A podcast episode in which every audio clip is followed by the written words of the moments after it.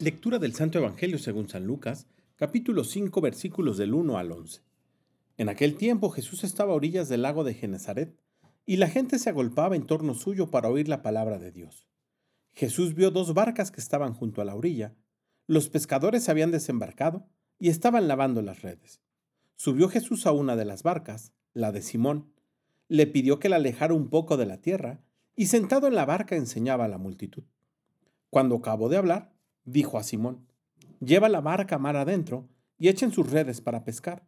Simón replicó, Maestro, hemos trabajado toda la noche y no hemos pescado nada, pero confiado en tu palabra, echaré las redes.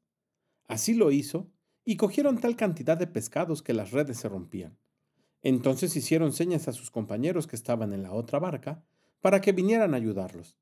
Vinieron ellos y llenaron tanto las dos barcas que casi se hundían.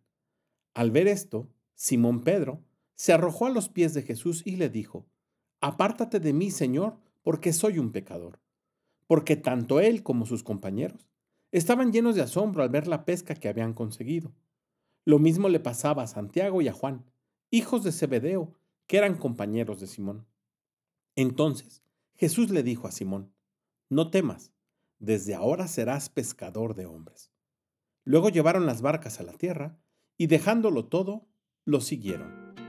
Palabra del Señor.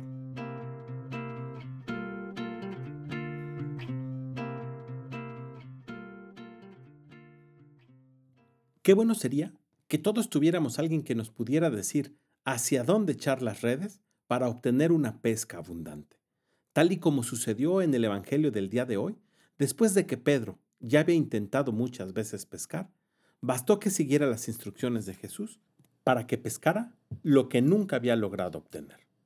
Pues déjame decirte que nosotros también podemos hacer lo propio, sin importar a qué nos dediquemos, sin importar la meta que estemos buscando lograr, si cumplimos con las instrucciones que Jesús tiene para cada uno de nosotros, también podremos obtener esta pesca milagrosa. Y si te estás preguntando, ¿cómo puedo hacerle para ello? Es muy sencillo.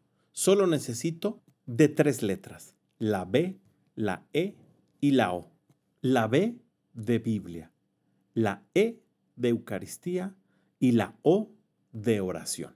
Si con fe me dedico a la lectura de la Biblia, a la participación activa en la Eucaristía y a la oración, puedo preguntarle a Jesús cómo o de qué manera debo actuar en tal circunstancia y el Espíritu Santo a través de estas tres grandes riquezas que nos ha dejado Jesús, nos dará la respuesta. ¿De qué lado echar las redes? Pidamos pues al Espíritu Santo que nos regale la constancia para estar atentos y deseosos de leer la palabra de Dios, de participar en la Eucaristía y de hablar con Dios a través de la oración, para poder conocer su voluntad y cómo realizarla.